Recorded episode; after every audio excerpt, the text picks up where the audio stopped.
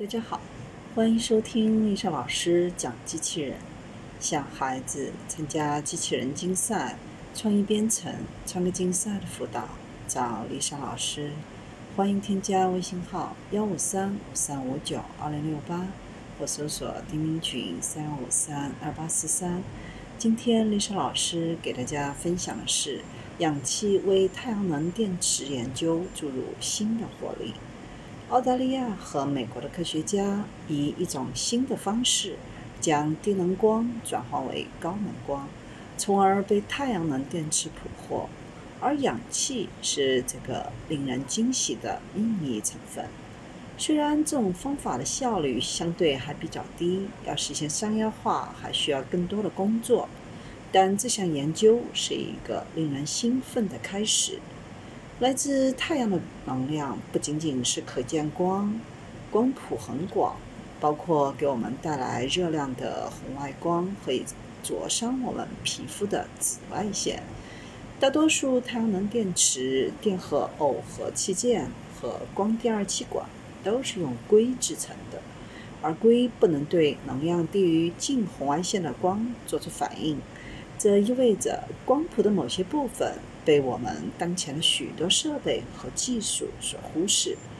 为了扩大这些设备的灵敏度范围，尽可能提高太阳能电池的效率，一种策略是上转化光，就是将低能量的光转化为能激发硅的更高能量的可见光。一种方法是捕捉多个较小能量的光子，将它们粘合在一起。通过与有机分子中的基子及电子和空穴的结合态传输能量，而不传输经电荷的相互作用来实现。到目前为止，这一点从未在硅带系之外实现。而硅带系是将硅中的电子激发到可以参与传导的状态所需的最小能量。研究人员将熟悉的敌人氧气变成了一个帮助他们实现目标的朋友。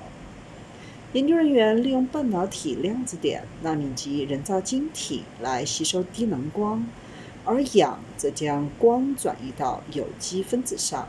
通常情况下，氧气对于分子机子是不利的，但在如此低的能量下，分子的作用发生了变化，氧气可以调整能量的转移，让有机分子发出可见光，高于硅带系。